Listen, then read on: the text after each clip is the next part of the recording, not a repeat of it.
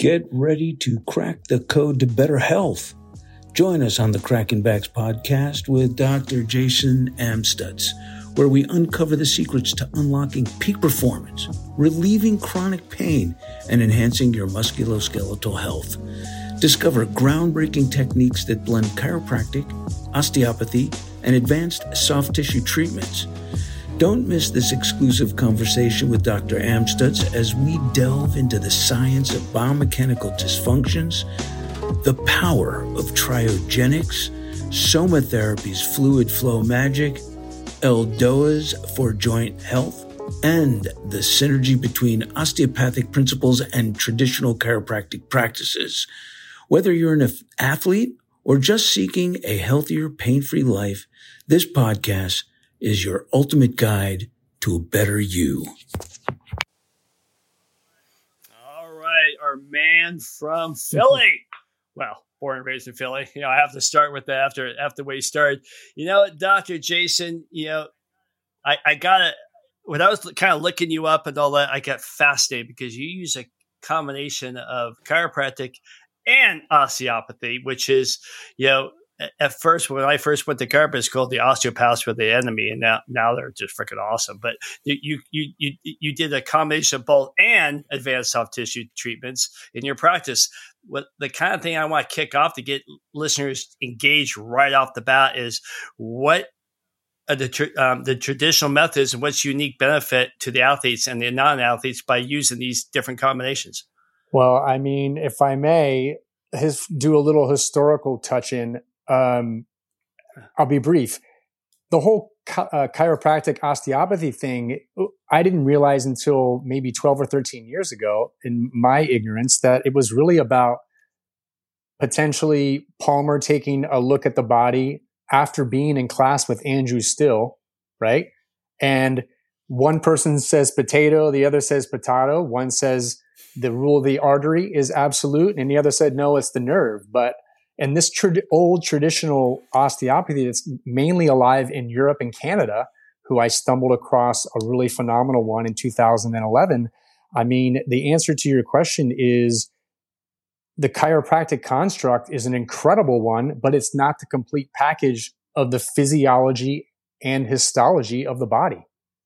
And you can talk about joint mechanics and how those things are different, or we can talk about the physiological effects of, I don't know, breathing or whatever, all these things that have like these individual components around sports chiropractic in particular, and how they all really are kind of summarized and, um, summarized and what's the proper word? Um, utilized in these traditional osteopathic ways. And there's, it's a dying it's a dying art and and thing. I chiropractic has actually taken a bigger stronghold in all of these European countries where traditional osteopathy is still alive, which I think is really interesting because I think again, it's a piece of the puzzle, but it's not the broad spectrum. So more specifically to your question, I think the number one thing is the manipulation of the fluid dynamics of the body.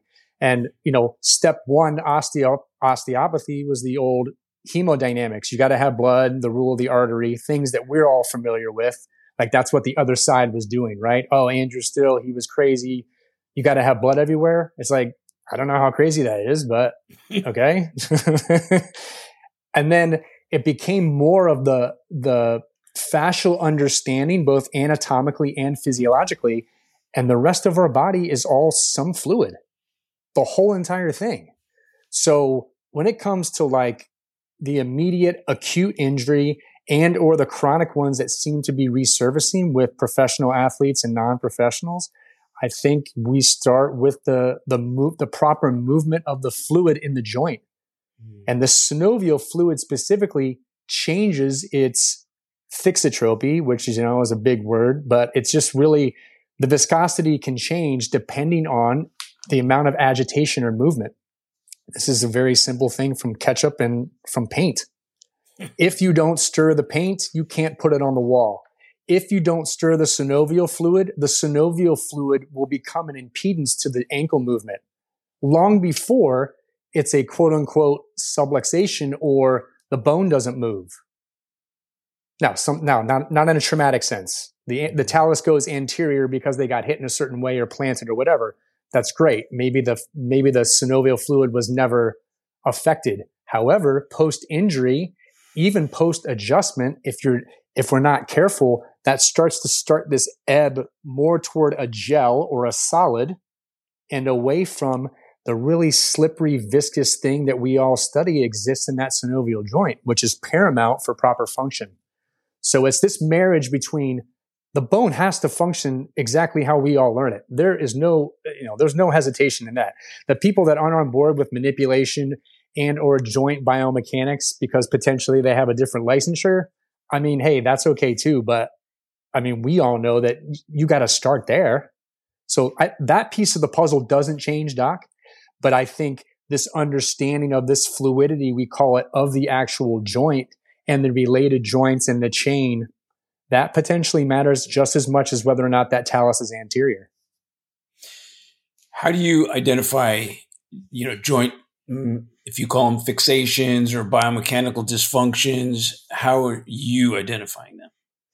So, I mean, uh, we're going to talk about an extremity because it's easier the okay, ankle, yeah. for instance. Either yeah. way, yeah. I mean, I, well, I mean, yeah, because that's there's another can of worms behind that, which maybe we'll touch on.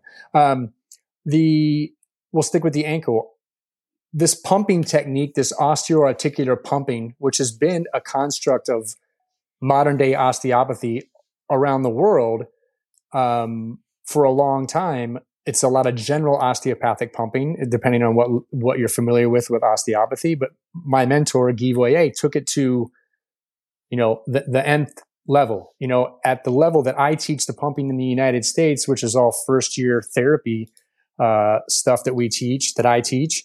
Um, it's I don't know three four hundred different pumping techniques, first specific to the joint and every bone pretty much in all the directions that we kind of conceptually understand, but it's this more fluidic dynamic model involving both the ligaments and the fluid. Because once you get outside of the joint, now you have to talk, now the ligaments play a role in this spring like effect or whatever it is. It's not just a, it's not just a rope, right? The, the quality of the ligament on just on the outside called the capsule and just outside of that, you know, pick your ATFL or whatever you like these things all have to function as a complicated fluid dynamic system. So to answer your question specifically, it's this pumping really becomes, Doc, after you practice it a little bit, you start being able to feel the difference between one ankle, maybe anatomically and structurally is sound because you adjusted it yesterday or you adjusted it today or somebody else adjusted it.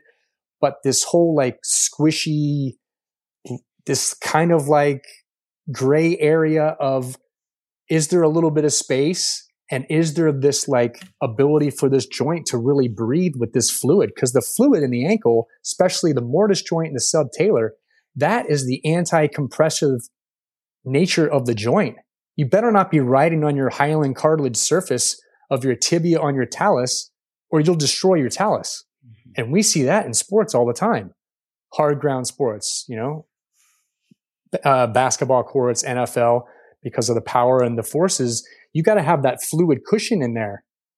That's what's anti compressive at the talus. So hopefully that answers the question. So, okay, you want to take an ankle, you know, you got 150 different ways to move an ankle, let's say, but totally. How, are you comparing it to the other ankle? Are you comparing it to a standard in your head? How do you know it's hypermobile or hypomobile?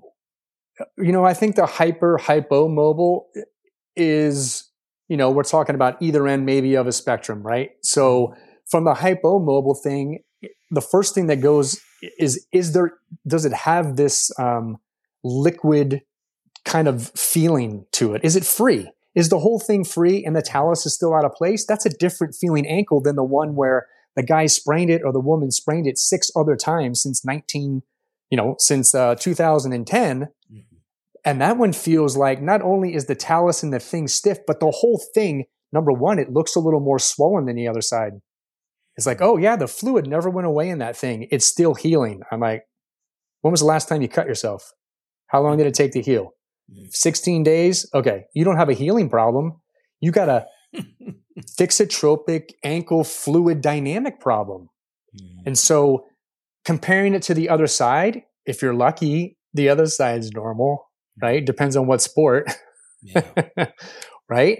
And if you don't have that, you really develop this this other sense of this this micro movement. Like if we talk about a mechanical thing, I speak a lot about the micro movement of the joint.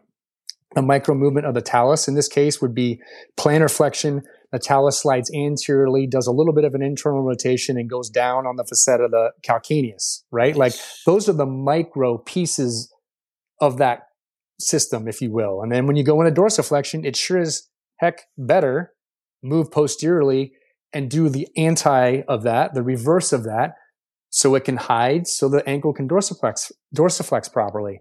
So sometimes you can make these things happen because they're loaded or because, you know, oh yeah, it kind of works or moves. And it's really not a joint fixation anymore, but it still doesn't feel right.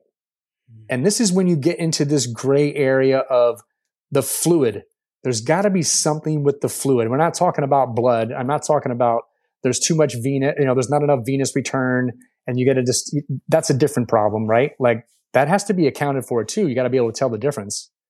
But a lot of these older chronic injuries, I believe, sh- show up in the office is not only a more of a joint fixation, but also the, the fluid. Cha- if the fluid is not constantly moving, it gets thicker because it stagnates and pools there. And then it's harder to get out.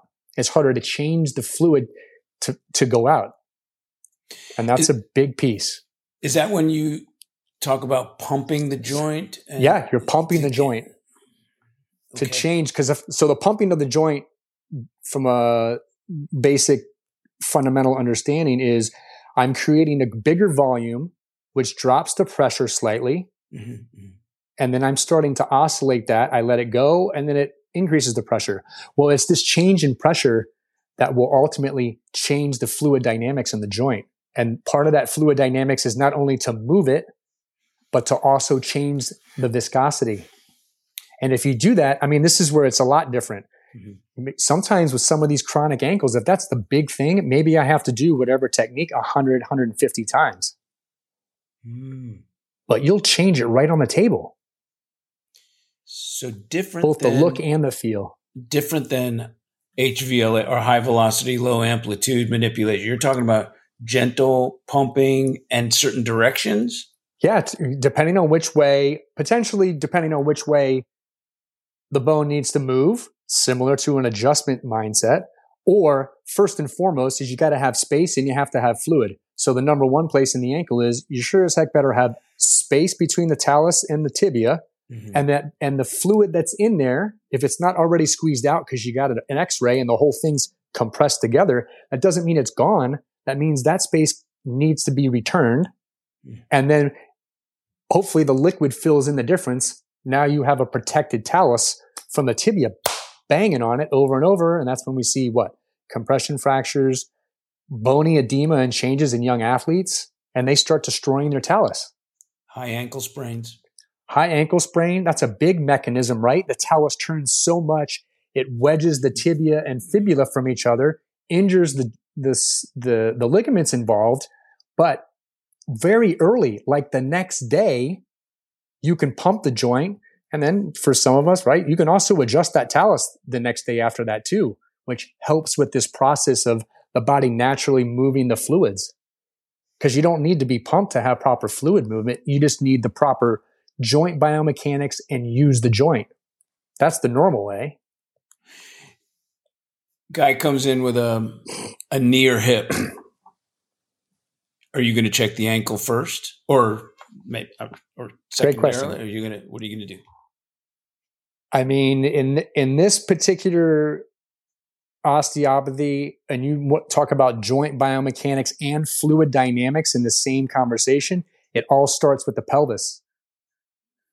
Because all of the chains of the ankle and foot end up at the ilium or the sacrum. Hmm. So if the ilium and the sacrum aren't doing their micro movement, micro dance, you can have a downstream fluid problem, let alone a biomechanical one. And yes, those are those are related, obviously, right? But I want to bring them apart just for this conversation. So But that doesn't mean I don't check the foot and ankle. Anybody that, you know, if you read enough books and you understand enough, you've been around, it's like, okay, obviously the big toe's got to function, the ankle's got to move correctly for sure.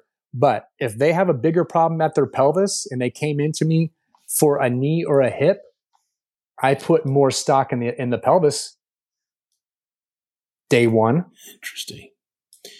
You know, I really appreciate Dr. Terry. I got to tell you, man. You know, selfishly, these are things that we've learned, and it, when we talk to people like we talk to people like Dr. Jason, it resurrects all this.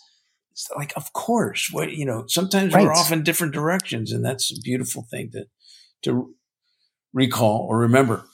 So I I, I have a, I have a challenge. Uh, I have a well, it's been a challenge. It's since been fixed, but um, there was a uh, NFL referee that his whole world was running backwards, and he ended up what appeared like every once in a while he get this zapping pain in his ankle because what I had determined was that the talus would would subluxate or would would uh, be in the wrong place at the wrong time just ever so slightly. And you know he would be like jolted at the worst times you know during a you know, during refereeing an NFL game.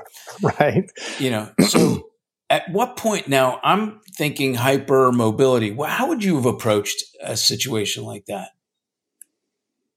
Or am I not I, giving you enough data? Uh, I mean, it's just yeah, that's that's a tough question because of the because of the data thing. But we'll just assume for a second, we'll just take it down right to to the ankle. I mean, yeah, that's it. The talus is notoriously move it has to move anterior underneath these forces, whether you're running backwards or running forward, because full plantar flexion, the talus slides forward. I think one of the biggest challenges mm. through this through this methodology is we don't spend enough time on the anterior restraints, which are the tendons, mm. anti or I'm sorry, anteromalleolar, the ones that are in front of the malleolus. They don't get enough attention. We have so much retromalleolar strength and tension, posterior tib, flexor hallucis, soleus, Achilles, Achilles. versus the extensor digitorum, the extensor hallucis longus, per, uh, the peroneus brevis. No, no, those are retro. I mean, that's really kind of it.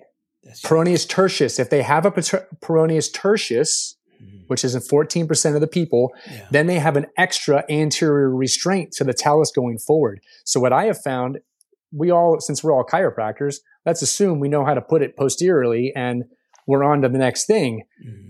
And those cases, we actually shorten and the, and the tib anterior. We shorten all of the mechanisms anteriorly to provide the next level of restraint in front of the talus and the capsule and the blah, blah, blah, blah, blah to help balance out to help balance out whether or not that thing has more of a bias to go forward. Like maybe what you're describing is you kick it a little more or it pinches in the back because now it moved too far forward. Mm-hmm. but i think very quickly we our hands need to be off of them and they need to be helping discern this tensegrity puzzle which is part fluid dynamics and part tension relationships and things of that nature so, how would you approach supporting all the anterior uh, te- support tendons? I mean, how, how what would we shorten? We shorten them, and we use those. We if this is my ankle, and I want to do my tib anterior, and I do you know your normal dorsiflexion Dorsif- under resistance is full range.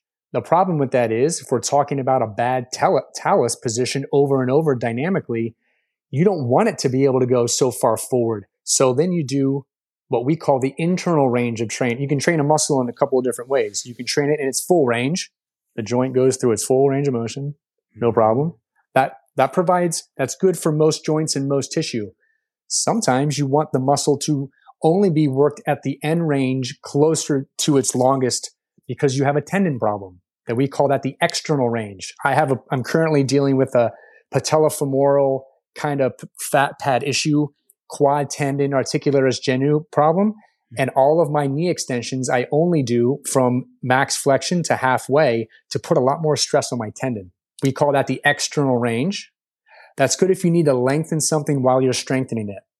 rec fem is always notorious for that. Okay, back to the ankle because I want to be clear on Oh, something. sorry, sorry. Okay, so I was just describing the, the Yeah, range yeah, of yeah. motion. Sorry, and then you have the internal one, which is you're at max contraction, dorsiflexion in this case, and only go halfway the other way. And if you do that over time, you'll actually shorten the tendon and shorten the complex. That's advantageous in many places.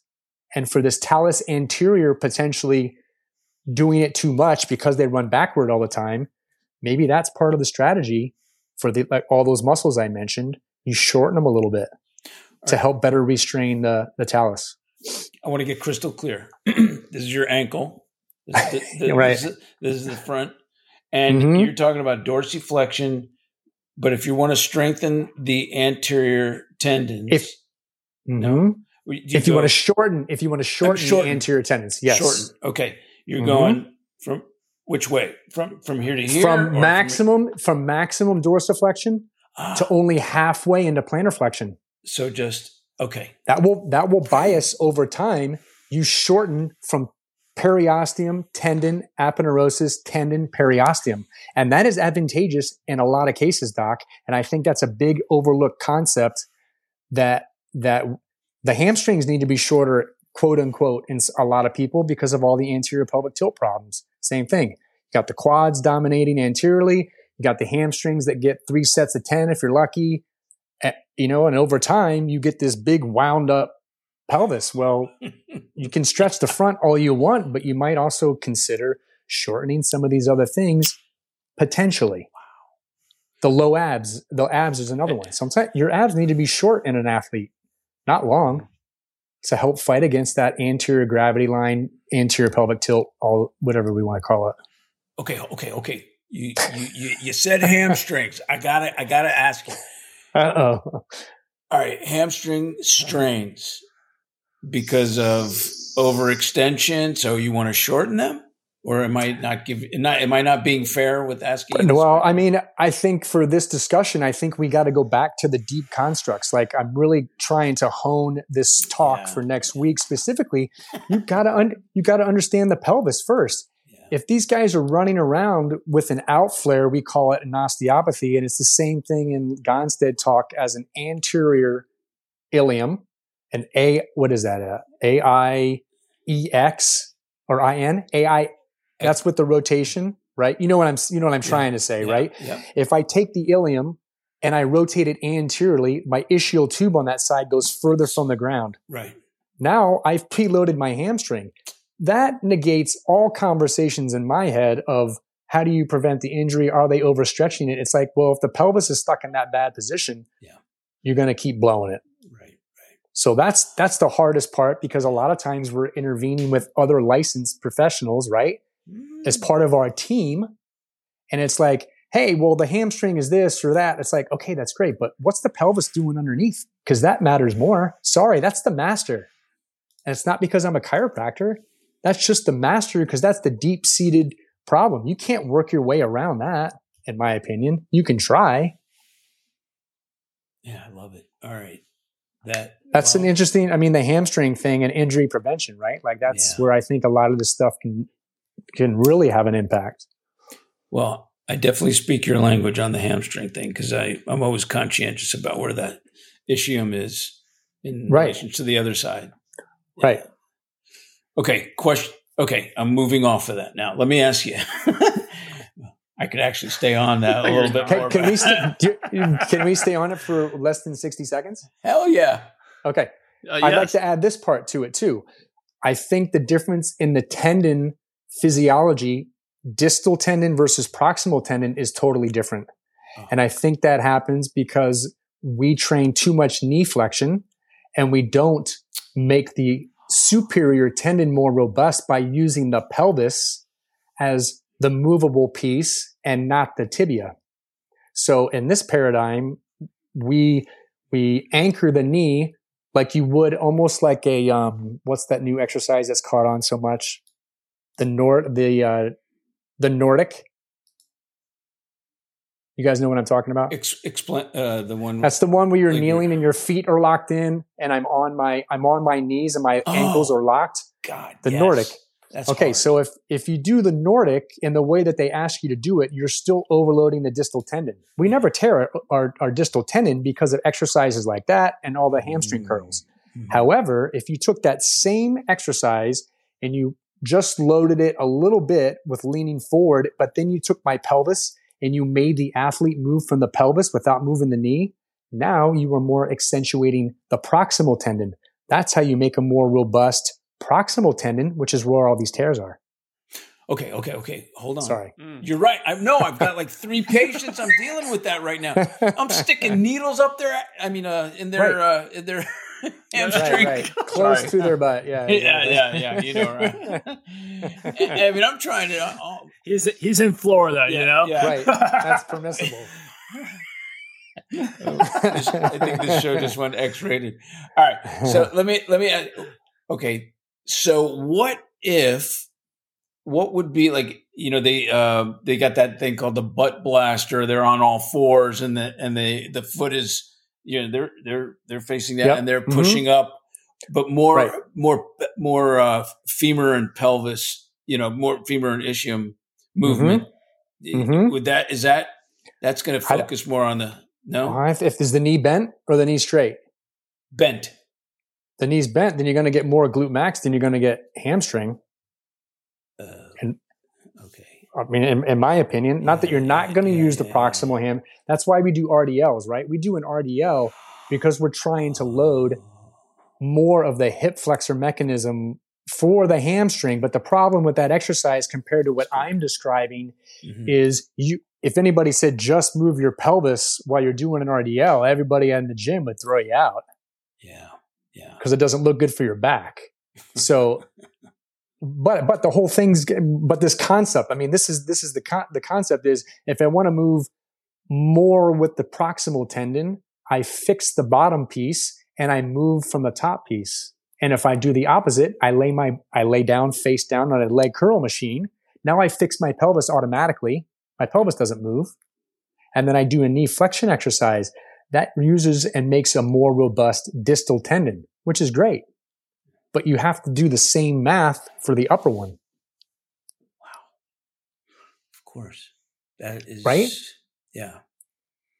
Can we have Yeah, it's of- crazy. This guy, this guy, I mean, not only is he the world's foremost anatomist and fascial expert, but he also, more than any other osteopath in history that I've ever heard of, he teaches two years of exercise in his osteopathy program.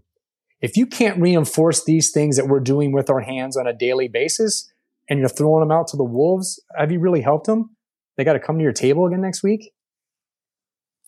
I can't wait to do this. Hmm. The, I can't wait to get some too bad we're doing the, too bad we're doing the upper limb next week. Maybe we could change it. Brenda you want me to us. change it? And I Yeah. get to change everything already? we'll, we'll buy you dinner. We can do a private, uh, Oh, private right. lecture. You know? I got you. I got you. All right. Let me ask you about um, if you could shed some light on manipulating. uh, Tell me about this gamma bias of muscle fibers, and you know, if you could. Oh, the ga- the, ga- the gamma bias, the gamma bias stuff. yeah. What is? Tell me about that. So you know who I originally learned that from is um, that really smart DC out of Toronto. Like there's so many of them, but this one in particular, he's from Estonia, and he started Trigenics. Mhm. Okay. You guys, you guys know who I'm talking about?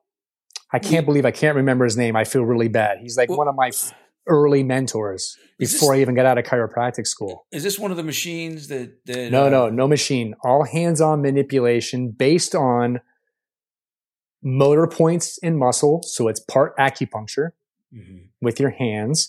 mhm. But the gamma bias is the resting potential resting tension or tone of the muscle at rest. You can't be at a zero.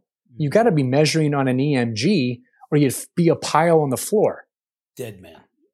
Right. Yeah, Well, you yeah. just be a puddle. You wouldn't necessarily have to be dead, but you couldn't get up. You know what I mean? You'd have to be like, oh, I'm going to get up now. Now I'm going to fire this and go erect. So Mhm. this resting muscle tension or tone, the gamma bias, um, is a big part of injury. And this is when we see an ankle injury. And if not, if you don't try to reactivate all of these separate pieces in the trigenics model, or for us more globally, if you don't turn the dimmer switch back on for those things that got shut off because I injured my Achilles or I injured my plantar fascia, you know, there's a whole new program that goes into walking now. Don't hurt this. Don't walk this way because it hurts.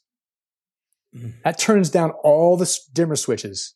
Mm-hmm. Now I went from a 50, whatever, some made up number, down to a 10 or a 20. I can still walk and ambulate and do things, but now I'm lifting my ankle too soon on my what, whatever. Mm-hmm. If you don't reprogram that as their yeah. part of their rehab, the dimmer switch is still off and they'll pass every motor test or every pattern test. You know, um, what's the proper terminology I'm looking for, guys? These these screenings, these motor screen, these uh, movement screens. Movement screens, yeah. They'll pass the movement screen all day long, and yeah, I mean these guys can pass the movement screens after the first time you showed it to them right? Like you did the movement screen on them. I had a guy from the Falcons a long time ago and we got to talking and he's like, Oh, the second time I went in there, I was no better, but I aced the test. Mm-hmm. right? like you're gonna those guys those guys can cheat the system after one or two reps. Yeah. So anyway, the gamma bias is a big piece of have to making sure you reset all the the um the dimmer switches back to their proper so then you can really go through your rehab and not have any, you know, um, uh, inhibition because that, in, you know, you get muscle inhibition, right? Whether it's from a joint injury, arthrogenic, or one from your back, but also just a movement pattern that was once detrimental to their high ankle sprain is now safe. Hmm. Go back to the tone. you know, we tone. Mm-hmm. Tone. When, when is there? I mean, we we can feel you know texture in a muscle we call it spasm and you know at rest. Mm-hmm. but w- how are you referring to tone and and managing? I'm talking on the upper echelons of function right? Like this isn't going to be something the guy's dragging his toe because the muscles turned off right? I mean yeah. you know that's the other end. This end potentially uh, i mean in the trigenics way they do a, a just a manual muscle test just to see if the thing's fully engaged and if the timing's good and stuff like that. But mm-hmm. from a more functional perspective, I think, and if you can't see it really in a movement screen, I mean, you really just go back to repatterning the movement like the day after the injury in the pool completely unweighted and you have them go through a regular walking, striding, running thing, no matter what their injury, because that way the program never gets, the program gets messed up for a day or two, but you just retrain the whole neuroplastic problem that happens as a cascade effect of an injury. And I learned all that stuff from this really smart athletic trainer out of Philly, um, Bill Knowles, who has been using the pool as his main modality for injury prevention and f- fixing injuries for like 30 plus years.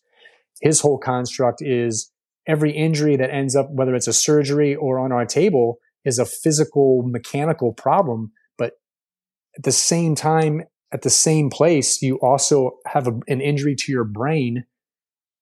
In, in, in essence, I'm not talking a head injury. I'm talking about your ankle that changes the way they walk.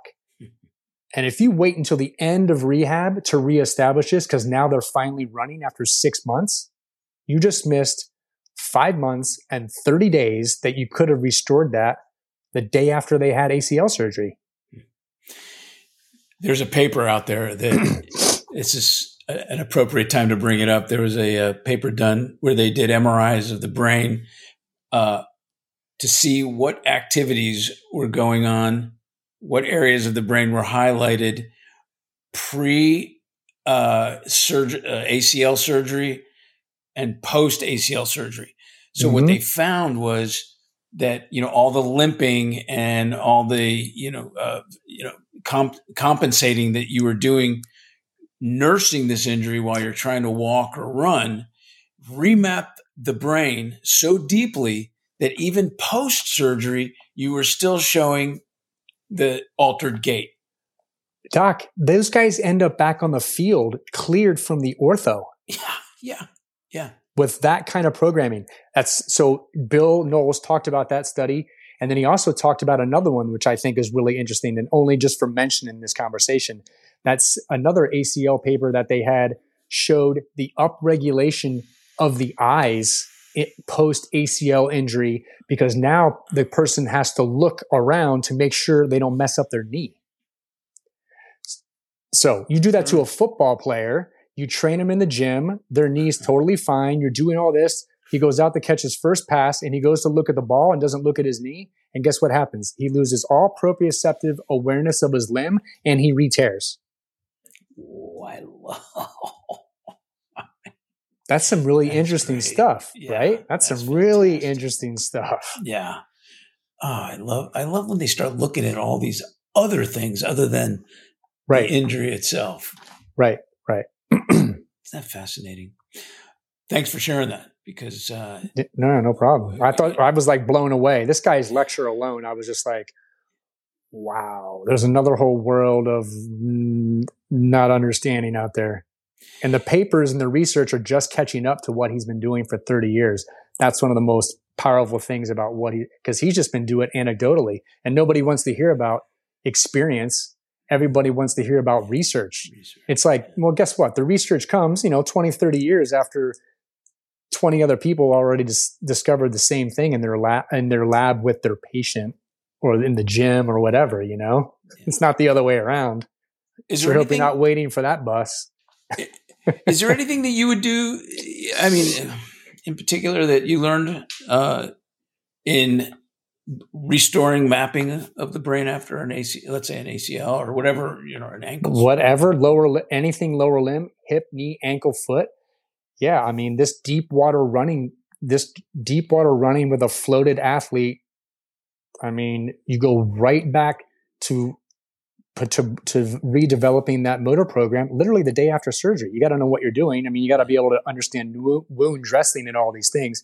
Everybody shouldn't run out and do it, but conceptually, that's that's the kind of place we are. If we're in charge of post surgical athletes, which some of us are, not everybody is, or if you're part of a team that is responsible for that, you know, I think you got to really look at that neuroplastic change to get that to get those newfound bad programs out of there as quickly as possible. And you can apply that to any limb or any injury.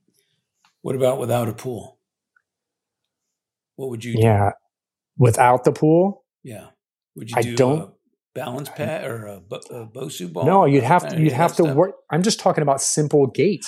I'm oh, just, oh, oh, right. Of course. I'm just yeah. talking about walking. But the problem is if you hurt your ankle bad enough, it doesn't matter how much you want to wish to do it on day one. If you're not in the pool, and he puts his foot on the ground, it's going to hurt and there's going to be a compensation. That's why potentially I haven't come up with a way where the same thing applies outside of the pool, doc. Oh, although they got that zero gravity treadmill, I forget what they call that that thing that's worth a yeah, billion dollars, fifty thousand dollars or whatever. yeah, yeah. I mean that that could be. It's okay, but it's really if you've ever used it, I've had one in in some other facilities where I've worked and they're hanging you from a diaper from your pelvis. You know what I mean? And if we're going to talk about the pelvis, you can't be hanging me from a diaper. I got it. I got it. Now, can right. you take the ankle through a similar range of motion? Yeah. Now you start monkeying with the puppeteer up there, who's the the pelvis. Right. So, yeah, you know, that's my only thing with that. Makes sense. Makes yeah, sense. the pool's a big the pool. The pool is a big challenge but it's also i'm telling you you get into the pool and you just, you need to learn from this guy it's like revolutionary it's great but i want to mm. learn i want to learn it makes you. sense right it makes yeah. sense i want to learn from you about soma therapy. Tell me. Soma therapy. Soma therapy. Okay so my mentor Guy has had his own osteopathy schools in places like toronto and he still has one in uh, montreal. Um, so he brings he, he gets brought over 20 years ago or 21 years ago by some really advanced trainers in this country. They hear about this weird French guy mm-hmm. who's doing these exercises mainly to improve the space in the disc. And this is what potentially he's the most well known for around the world right now. ELDOA, E L D O A. Have you guys heard about that before? Just from you. Okay. so it's basically these exercises where you put tension to open up L5 or to open up L4 or to open up L3, fill in the blank. So he brings so he, somebody finds out about him and i'm not sure exactly who it was and it probably doesn't matter for this conversation.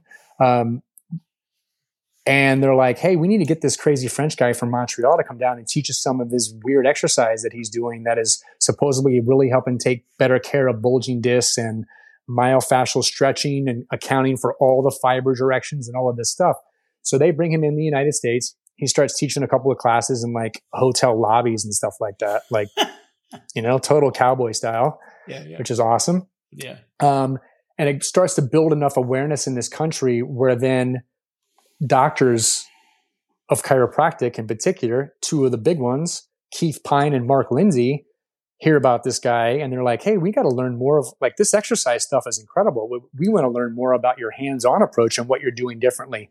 So instead of going to Montreal for seven years and going through his entire osteopathy program, he starts, he plants two little pods in the United States. One program, the Soma Training, which is 14 courses of his exercise, which I recommend to any chiropractor listening. And that's a whole nother realm of training and looking at the body. And then he also had another spinoff, which is um, 13 courses of therapy hands on. And that's what I'm teaching now in the United States. I started in 2016. So it's the first year's pumping, three courses. The next year's fascial treatment, specifically to the ones that we can treat, get your hands literally on. Third year is this tendon and ligamentous manipulation. Um, and then the fourth year is treating the four principal diaphragms of the body, which starts with the thoracic diaphragm treatment, then the cervicothoracic diaphragm treatment, pelvic diaphragm treatment. And then finally is the cranial vault, the cranial diet, because that's a diaphragm too, a very sophisticated one. So in 2010, those same gentlemen wanted to know what the everything that he knew about concussion because fluid dynamics of the joint and the hip is one thing but if you start to understand and apply this fluid dynamic concept to the brain to the problems of post concussion problems mm-hmm. now you're really onto something mm-hmm. so then they asked him hey we, would like you to teach us all you know about concussion he said how many years do you have and then part of that was these 13 courses just to get your feet wet and really understanding and really understanding the fluid dynamics of the brain. Say his name again. Guy Voyer. Oh, I was I was pronouncing it like a gringo. Guy Voyer. Uh, that's all right. That, that, work that works too. Yeah, whatever. I don't think he care. French don't care if you call him a, vo- a voyeur. You know. Voyeur. Guy Voyer. So I want to, but I read I read something about self uh, decoaptation. Am I saying yes. that right? Tell me, mm-hmm. what is that? Self decoaptation. That's the ELDOA. So that's the Americanized version name for that ELDOA concept, which is opening up the joint, opening up a, a you know between L4 and L5, or opening up the hip, or opening up the AC joint, or opening up the glenohumeral joint, or any of the ones where you, the patient, can open it up yourself. I mean, these are some fundamental things. Now you don't need a set of hands, or if you do and you only see somebody once a week, they mm-hmm. spend the other six days doing these ELDOAs, this self decoaptation. They're creating their own space and fluid and flow on their own time, which makes it more permanent. Wow. What do you think about motion palpation? Like I think it sounds like you're kind of doing some of that. No. Yeah, I mean, I think motion palpation. That was uh, Leonard Faye stuff, correct? Yeah, and uh, is that right? And another Frenchman, Gillet. Gillet. Oh, and Gillet, who wrote those papers that we read when we were in chiropractic school. Right, right, right. So I'm, if I'm not mistaken, Leonard Faye studied with some osteopaths also. Mm, probably so. Probably so. Right, like for sure. So anyway, um, yeah, motion palpation. Of course, you got to be able to. We and osteopaths and other people, you got to understand the constructs of how the joints move. If you're missing that piece, you can do whatever you want to the glute max and the hamstring and whatever else, but that is the fundamental. That is fundamental, as we say. Yeah. The joint movement is fundamental. Wow. That's a lot of juicy stuff. All right, I, I, I, got to jump in on something, even though you know I, I like I'm like sitting back and enjoying this. You know, listening to this about osteopaths, you know, is actually thank you because it's given me a whole new light about osteopaths. Um, it seems like lately they've gone into the world of regenerative medicine, and they're they're all about injecting now and doing stuff like that. And it sounds like they've lost some of the the history of the art, what made them great, and they fall into this regenerative medicine. What's your thoughts? Well, I mean, you're talking about a different osteopath. You're talking about a DO in this country, which is they long lost their way when they got brought in underneath the MD. Um, you know, we got shamed and all of the rest of it, right? Our history, and then they took the stepchild and invited them into their camp Mm-hmm. And so, so the, the, they're great. Yes, some of them have a little bit of a different mind based on where they went to school, but that's all becoming extinct. Yeah. Like what used to be the big school of manipulation in the DO program in the in this country was University of Michigan, and or Michigan State, I forget which one. And now there's really now if you're lucky to have a DO, they were they they still manipulate. But uh, so I'm talking no. So a long time ago, everybody, all this education and all of this traditional stuff was only again Canada, Europe, and di- different parts of Japan and New Zealand and Australia, where they recognize that we're talking all the same language. Chiropractors and these types of osteopaths, the type of osteopath that you're talking about, they hang out with MDs and they do injections, and that's really awesome. But they don't have the understanding of the biomechanics. They didn't even get any of that. It is fascinating. Mm. Ever since they, I mean, like you can go to a DO, DO that's a gynecologist now. Right. Exactly. You know, it's just yeah, that's a different DO. That's a doctor of osteopathy. All these other DO programs around the world, England, France, in Germany, where maybe the best ones in the world are, in Canada, they're a diploma of osteopathy. Mm. Oh, interesting. Mm. Yeah. I mean, yeah, that's just a semantics thing. But I mean, even in my studies, that you know if i decide to write my thesis which i sh- hopefully will after all these years and all this money and time and defend it then it would be a it would be a diploma of osteopathy. It would it would never even register it doesn't even register in this country. Wow. It, you know it doesn't mean anything. Mm. so i mean you know. Have you learned osteopathic maneuvers versus all know? the osteopathic maneuvers doc are all chiropractic. You wouldn't you never there's no difference. Now, now when you talk about this pumping, because that's an osteopathic construct now, yes, that's different. That looks and feels different. But the, the HVLA and the manipulation is exactly the same. I love it. Oh my hmm. God. That's cool. Yeah, yeah. There's no, there's, I mean, yeah, I mean, there's some different people that came up with some different techniques, but no different than we have a bunch of awesome adjusters and minds in our profession that have different ways of, wow, I never knew I could adjust an navicular like that. And you're like, then you do that the rest of your career. You're like, that's the greatest thing I've ever seen. Right. Right. yeah. right. But I always heard, you know, osteopaths they do the long lever, you know, mobilization thing. I, I that that's from like a hundred. It depends. It depends on which camp. Yes, if they were part of a different, you know, tree of influence, yeah, there's more of them that did more long long lever maneuvers, or they do this, uh, or they just do mobilizations. Yeah, this is like this osteopathy that that that we're involved in is like some old school chiropractic hmm. and some new school fascial anatomy and fluid dynamics, and that is a perfect marriage in sports. That is great. I love it. Yeah, that's good.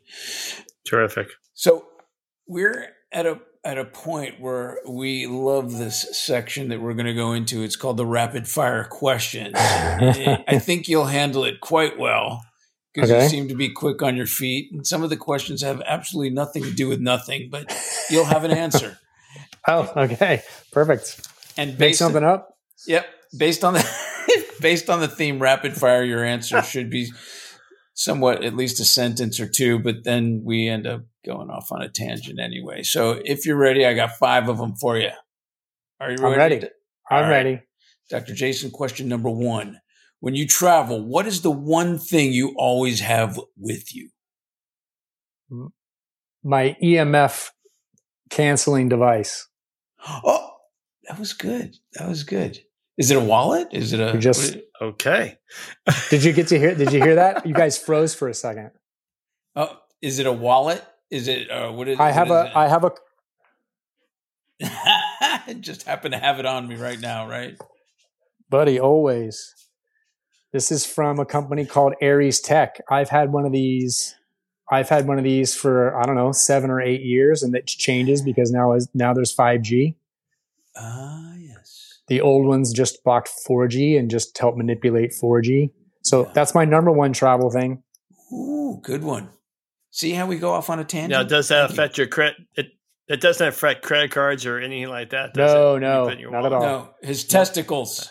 He keeps Yeah. it near his It testicles. protects. that's where it's. That's where it should be. That's right. You want hey, you want to castrate a society? You bombard the testicles with 5G. That'll sterilize everybody. and I put my phone right next to my my uh, in my front pocket too. Perfect. Beautiful, right?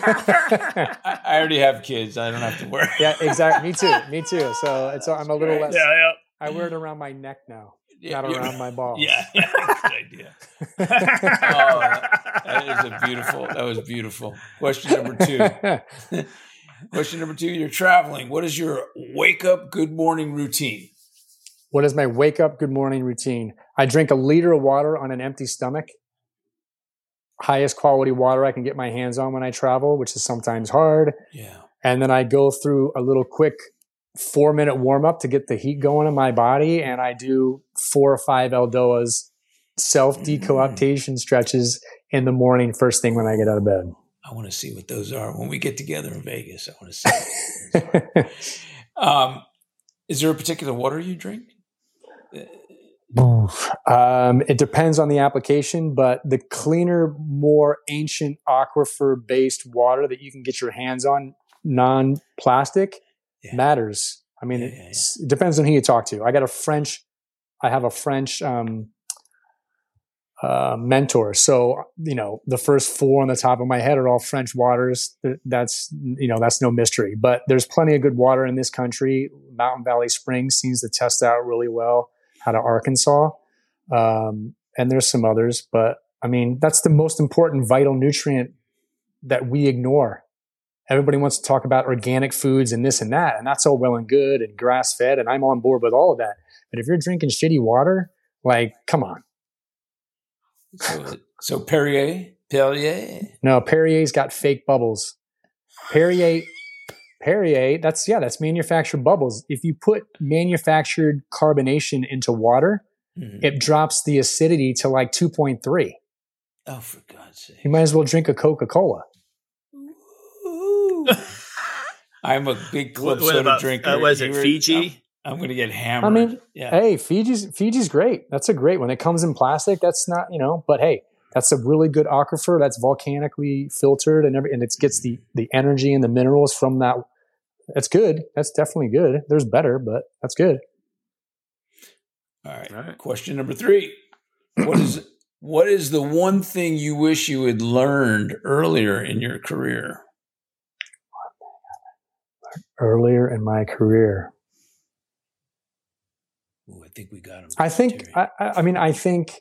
I think uh, this this fluid model, this dynamic fluid model of the body. I think that needs to be in schools.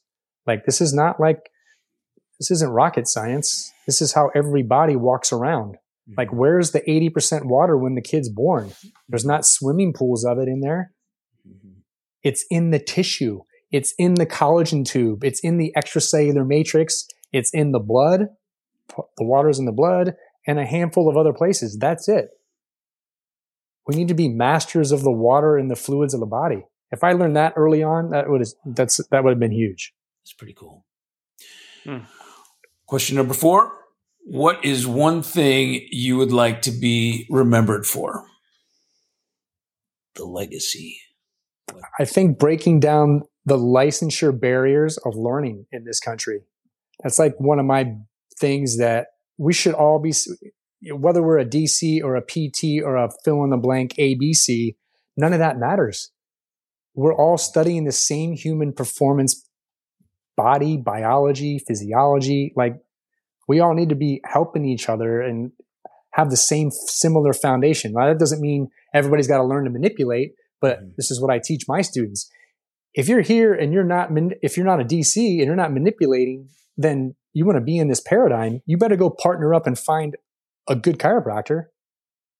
You can't do it without it. Everybody, th- oh, and you know, and that's another, that's what's a rub for me. In schools these days, these kids are getting out and they're not even adjusting. Mm-hmm. Everybody's the new mm-hmm. soft tissue wonder kid. I'm like, buddy, right? Yeah. Like that's got to stop. Yeah. I don't, that's not part of my agenda. My agenda is just like, hey, we all need to be studying together. Like I need yeah. to be, you know, involved in PT things, not just chiropractic things. Question number five, and the final question for our rapid fire questions is simply what is your favorite exercise?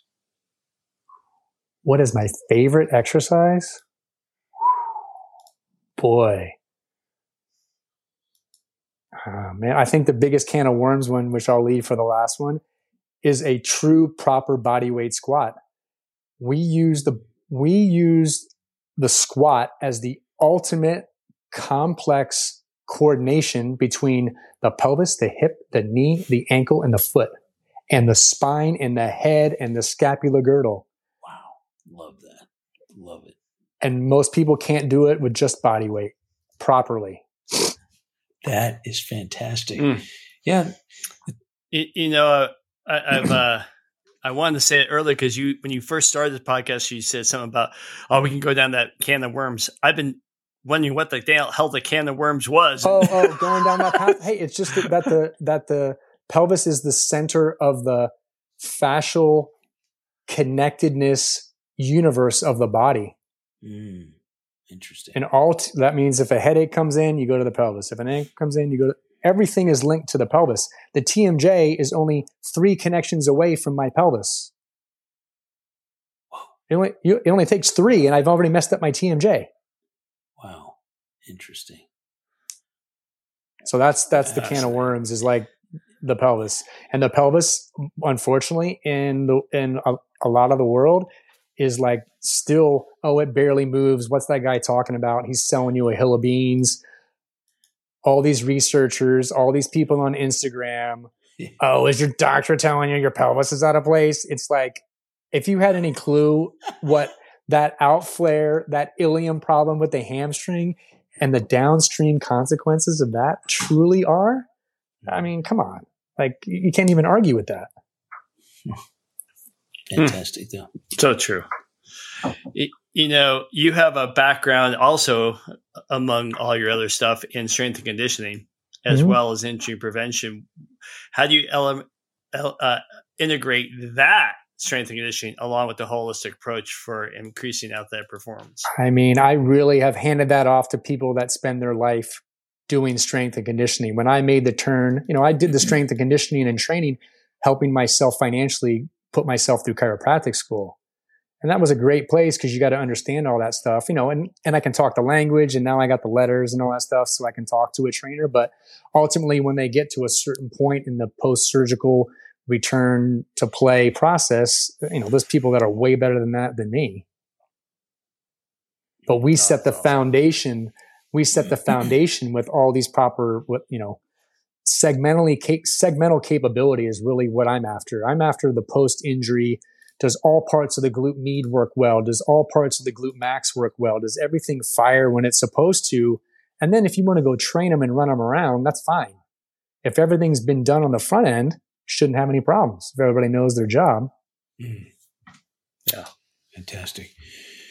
All right, I'm gonna we're gonna end with this question here. It's uh, more of your personal a personal perspective, but looking forward into the future and what emerging trends or technologies do you actually see that might shape the future of, of our you know manual medicine or you know manipulation modality wise yeah, you know, how do you how do you see our profession in the future, or, or you know, the the concept of um, you know our treatment approaches and for musculoskeletal disorders?